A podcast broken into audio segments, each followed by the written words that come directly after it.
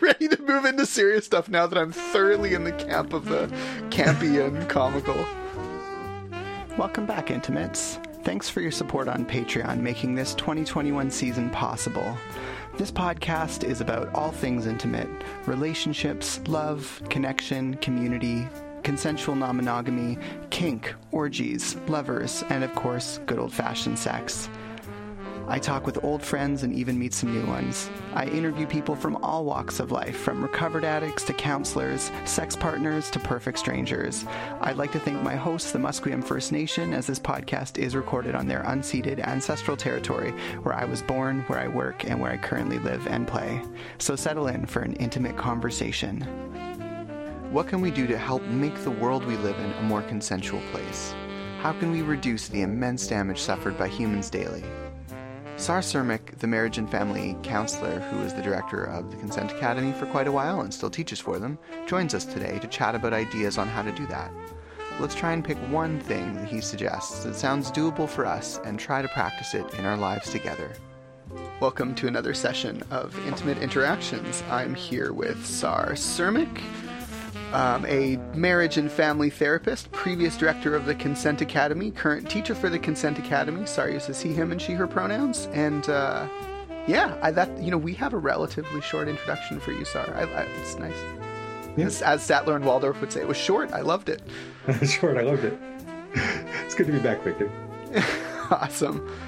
So I was thinking about this. What do we do about consent and all the um, and, and just how we're so mired in you know this organic evolution of culture from you know a culture that still in some ways glorifies non-consensual behavior and finds ways of victim shaming like you know the poor are poor because and all of these rhetorics and uh, yeah, yeah. narratives about about why certain people have to endure and other people get a lot more free agency and choice in society to try and get from there to this idea of a consensual world is more than just complicated. It's it's confusing, I think, for a lot of people, and there's a lot of that cognitive dissonance of what they believe personally about the world, and I I can very much see that stopping us easily getting to a world that's far more consensual. So I'm I'm curious what suggestions you might have for us. But what do we do now about trying to live in a more consensual world, and what can we do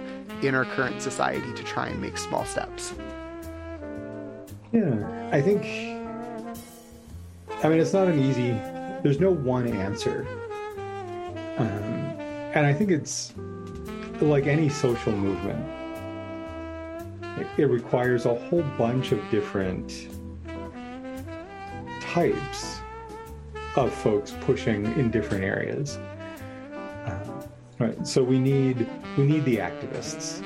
We need the people who are willing to shout from the rooftops, mobilize people, like create collective action. Like, like this is important. This, whatever bad behavior needs to stop. Uh, and then we need the the legislatures, the, the people who work behind the scenes to create and change law that give us the underpinnings of the structure that our world exists in. So, lawmakers and politicians. That one's going to take some time because, it let's face it, at least in my country, most of our lawmakers and politicians are not only old, the majority of them are men and white men and very entrenched in the system that brought them to power mm-hmm. which as we discussed a couple episodes ago was like that system was based in a time that focused on a lot less agency and autonomy mm-hmm. for certain groups of society mm-hmm.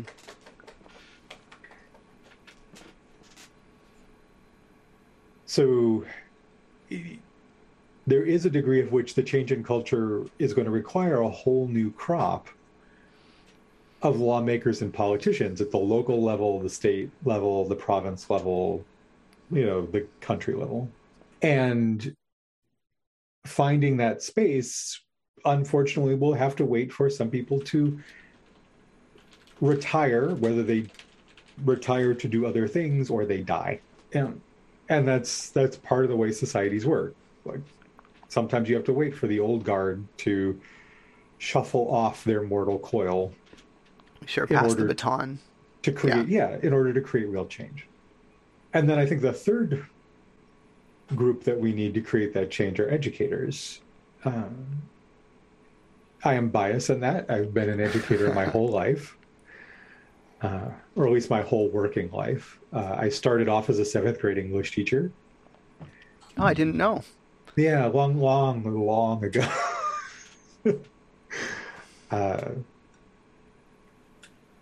but I've been I've been teaching, and so I have a bias for I have a bias for education. I think people who have good information make better decisions.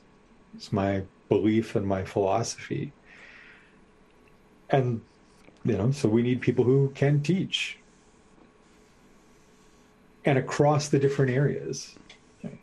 We need people who can teach in kindergartens and grade schools and high schools we need people who can teach in corporate culture, in the businesses and the uh, you know the work culture.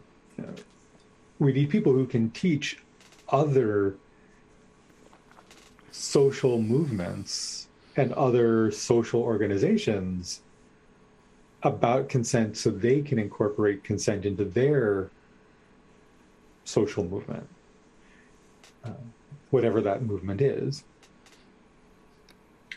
And that's, you know, obviously, given my introduction, that's where I chose to go. Like mm-hmm. that's my, it's my bias. It's my go-to place. I love to teach. Mm-hmm. And so I went out and found a whole bunch of other people who love to teach, and we got together and made an organization that teaches people having those other places that address the the legal side of things, having activists who are out there pushing the social culture, rather through social media or collective action or whichever way. Mm-hmm. Um, like those are vitally important to building consent culture. Uh, but it's a it's kind of a three-legged stool. Mm-hmm. Right? You need all three of those pillars in order to make change effectively. Yeah. Yeah. Yeah, that makes sense. Not that that's easy. Agreed. Uh, so, what sorts of things can individuals do at an individual level? Because obviously there's more of like a structural social change that's sort of very slowly taking place in certain industries. And, you know, we're, we're seeing these effective changes happening in, you know, rather than legislation makers and policy makers in smaller scales.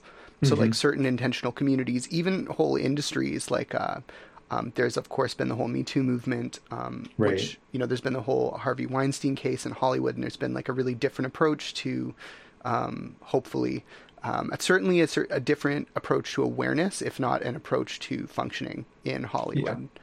And I think those sorts of microclimates can foster examples of how consent can work for in our current society for larger groups of people. And I'm curious what the individual examples would look like. Sure. So if you can think of, yeah.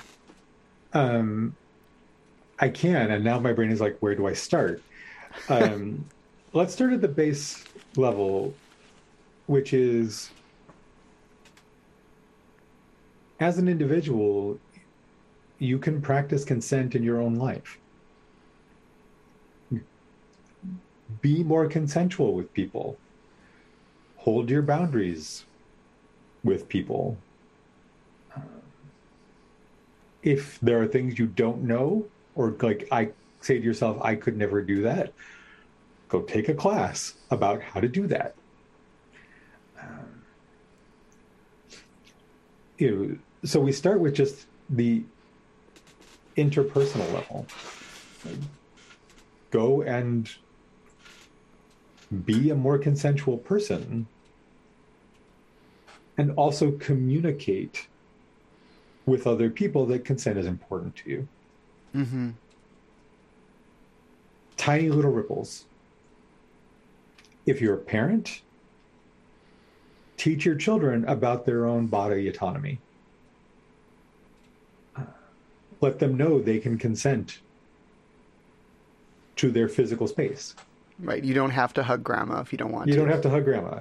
You don't have to hug mom or dad if you Mhm. don't want to. Um, you know, you don't have to apologize if you're not sorry, but then let's talk about why you're not sorry. Um, and so, you know, teach your kids, talk to your friends, you know, be more consensual with your aging parents, build consent into your own life. So that's that's the interpersonal level. Take a step up from that into the group level, and I would say the, one of the easiest things, the best things people can do, is to ask a bunch of questions. Like, is this policy consensual? Is this other person being consensual? Is my company acting in a consensual way? Like, bring the discourse onto a, a higher level. Um, and you can do that in a lot of different ways. It, it doesn't have to be, I'm going to go to my boss and risk my job. right. Now, you can do that.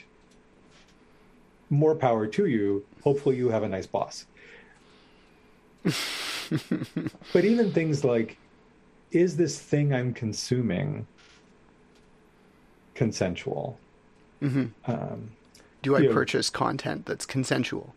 yeah, you know, am I am I purchasing content from creators who are speaking about consent? Am I following people who are have consent? Like if you're watching pornography, is it is it pornography that isn't exploiting its workers? Right. And even better, is it pornography that is Promoting consent. promoting consensual interactions, you're going to have to look really hard. There's a very little of it out there um, right now, but we want to change that. Right. Right? And so one of the ways to change that is to vote with your pocketbook. hmm Um, you know, support politicians that talk about consensual behavior. Support actors and CEOs and people who don't violate other people's consent on a regular basis. Sure. The bar is so low you may trip coming into the room. Yes. Uh, and then finally, on the intrapersonal level, hmm within yourself, question the biases and assumptions you have about the way the world works, about what you learned growing up, hmm and ask yourself, is this the way I want to be? hmm Ask yourself, is this the type of person that feels right to me? Whether that's a person who has difficulty listening to other people's no's, or perhaps a person who has difficulty saying no and setting boundaries. Uh, just ask yourself, like, what is what is better? What is it doesn't have to and it doesn't have to be a huge change. Like I'm not saying go like live in the forest by yourself for six months and find you know find yourself. Sure. Um, I'm like, what's one tiny thing you can do to make it better? And if each and every one of us did that, right. and we did it, that one tiny thing every day, you know, It, it makes that- it makes a difference. Yeah. it makes a difference. And I think even if just individuals start doing that, and it isn't each and every one of us at first, you know, just having those role models for kids to look at and go, "Oh, that's a really cool idea. I want to be more like that." Yeah. Hmm. If you're a content creator, include consent in your content. hmm Um, you know, if you're an educator, ask your students for consent before you do something. It, it seems like when you say it directly, it seems simple. But simple doesn't mean easy. hmm Uh, and we're so used to doing things in a certain way that we struggle. Yeah, for sure. And there are going to be those situations where you're dealing with a child where you know the the child does need to do a specific thing, um, like maybe not be in the middle of a roadway, um, Right. and you you do need to exercise control. And there's still a way of saying like, okay, well, do you want to come off the roadway, or like, do you want it to be fast or slow? like, um, you know, you can still. Pro- provide some feeling of agency even in situations that don't have that where you don't feel like you're permitted to offer the consent you want to offer Yeah, one of the examples I often use um, uh, back when I was uh, working in an internship, um, I had a young boy as a client, and we were playing outside, and he took off running for a busy street. hmm And, you know, we're not, as therapists, generally supposed to grab our clients. Um, but I ran over and I like I grabbed him to keep him from going into the street because somebody else had left the gate open. It was a big thing. Anyway, what it's what you do afterwards that counts in that case. It's Mhm. like, okay, I did have to violate your autonomy. Hmm And then afterwards, after I helped him calm down, it's like, do you understand? Like, I'm sorry I had to do this. I had to do it for your safety. Like, I did it. I apologize. And there's a reason. hmm That reason doesn't have to change how you feel about it, Right. but I need you to know that it was not arbitrary. Right. and with especially with young kids that's one thing that a parent can do is that when they have to make a choice for their child like you are getting in the car seat and we are going to school. I know you don't want to. And like I, I recognize this upsets you and it can upset you that's fine. But there is a reason. I'm not Mhm. just arbitrarily making decisions for you hmm I am acting in my role as a parent. I'm acting in my role as your caregiver. I'm acting in my role as a protector. hmm And if you don't like it, we can talk about other choices that can be made before now, the next time it pops up, Right. which works as as as kids get older, they they grow into that uh, cognitive reasoning ability. Right. Not always the easiest to do when you've got a screaming child, but uh, a little easier when they're a bit older and they, they have Yeah. more of that capacity. Yeah, and and recognizing that it is an arc. Right? Everybody has the right to autonomy, no matter what age they are, but it is an arc that we grow into hmm um, as we develop, as we develop our agency. Right? Agency being the thing that expresses our autonomy, hmm um, our ability to uh, create change in the world. So tell me a little more about the curriculum that you're very hopefully hopefully not very slowly producing, but I get the feeling it will likely be a time intensive process. Um, well, it's not it's not all that slow. Uh, Wonderful. Like so, the Consent Academy has been around for about five, five, yeah, five and a half years at this point. Um, we just sat down uh, back in 2021. It's like, okay, so what all the classes do we do ha- do do we have? Like, what's all the curriculum that we have produced? Um, and it came out to something like over 800 pages worth. Wow. Uh, and you can you can find it on our website. We have it listed now. There's like like here's all the courses that we've already written. Um, and because we do custom work, we're just like there's constantly another thing. Mm-hmm. there's constantly like another group, uh, another context, another uh, to write curriculum for. Uh, and then there's there's a group of us that work on the more theoretical work of okay, how do we expand this piece? How do we make this more significant? You know, how do we delve deeper into this part? Um, and then taking that and incorporating it into, you know, public and private classes. Mm-hmm.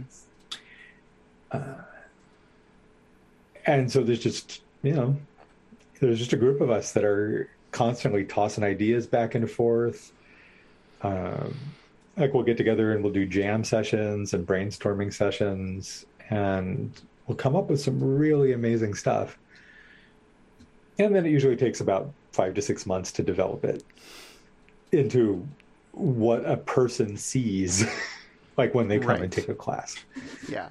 um, for myself, uh, like my next, the projects I'm currently working on are uh, I'm working on a pair of books.